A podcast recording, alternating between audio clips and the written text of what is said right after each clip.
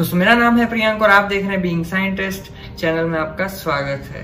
2021 का फिजिक्स में Nobel prize award किया जा चुका है और वो किया गया है जो हमारे चारों ओर कॉम्प्लेक्स फ़िज़िकल सिस्टम है। उसकी जो इन डेप्थ अंडरस्टैंडिंग के लिए जिन्होंने साइंटिस्ट ने कंट्रीब्यूट किया, उन तीन साइंटिस्ट को दिया गया है। तो इसमें से जो है, दो साइंटिस्ट ऐसे हैं जिनको half of the Nobel prize दिया गया और बाकी एक जो साइंटिस्ट है उन्हें बाकी rest of the half of the Nobel prize दिया गया। तो वो जो दो साइंटिस्ट हैं उन्होंने बेसिकली हमें ये अंडरस्टैंडिंग दी कि जो भी हम ग्लोबल वार्मिंग देख रहे हैं वो किस वजह से इम्पैक्ट हो रही है और उसमें ह्यूमन जो है उनका ह्यूमैनिटी का एक तरह से क्या रोल है? और जो दूसरा जो सेकेंड हाफ़ दिया गया है वो, जो जो भी कॉम्प्लेक्स जो डिसऑर्डर प्रोसेस होते हैं हमारे चारों ओर उसको समझने के लिए जो उन्होंने इक्वेशन दी जो एक जो मॉडल दिया उसके लिए दिया गया है। तो कौन है वो तीन साइंटिस्ट फ़र्स्ट साइंटिस्ट है डॉक्टर श्यूक्यूरो मानाबे और ये प्रिंसटन यूनिवर्सिटी यूएसए के अंदर जो है पर ओरिजिनली जापान से बिलोंग करते हैं। और इन्होंने ये बताया कि बेसिकली जो एक्सटर्नल वर्ल्ड से जो रेडिएशन आ रही है, वो रेडिएशन किस तरह से, एक तरह से टेम्परेचर इंक्रीज करने का अर्थ का टेम्परेचर इंक्रीज करने का काम करती है। इसी के साथ में डॉक्टर क्लॉस हेसलमैन जो कि Max Planck institute for meteorology Hamburg Germany से आते हैं,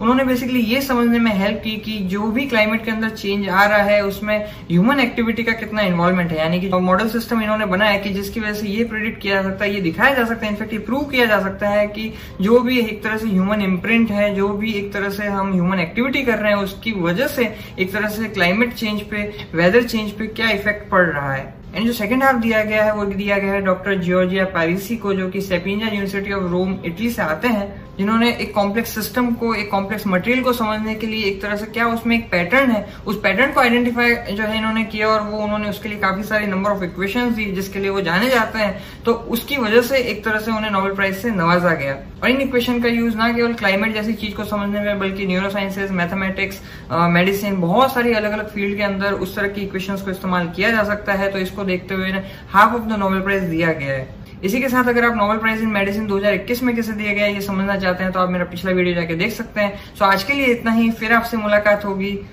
जय विज्ञान।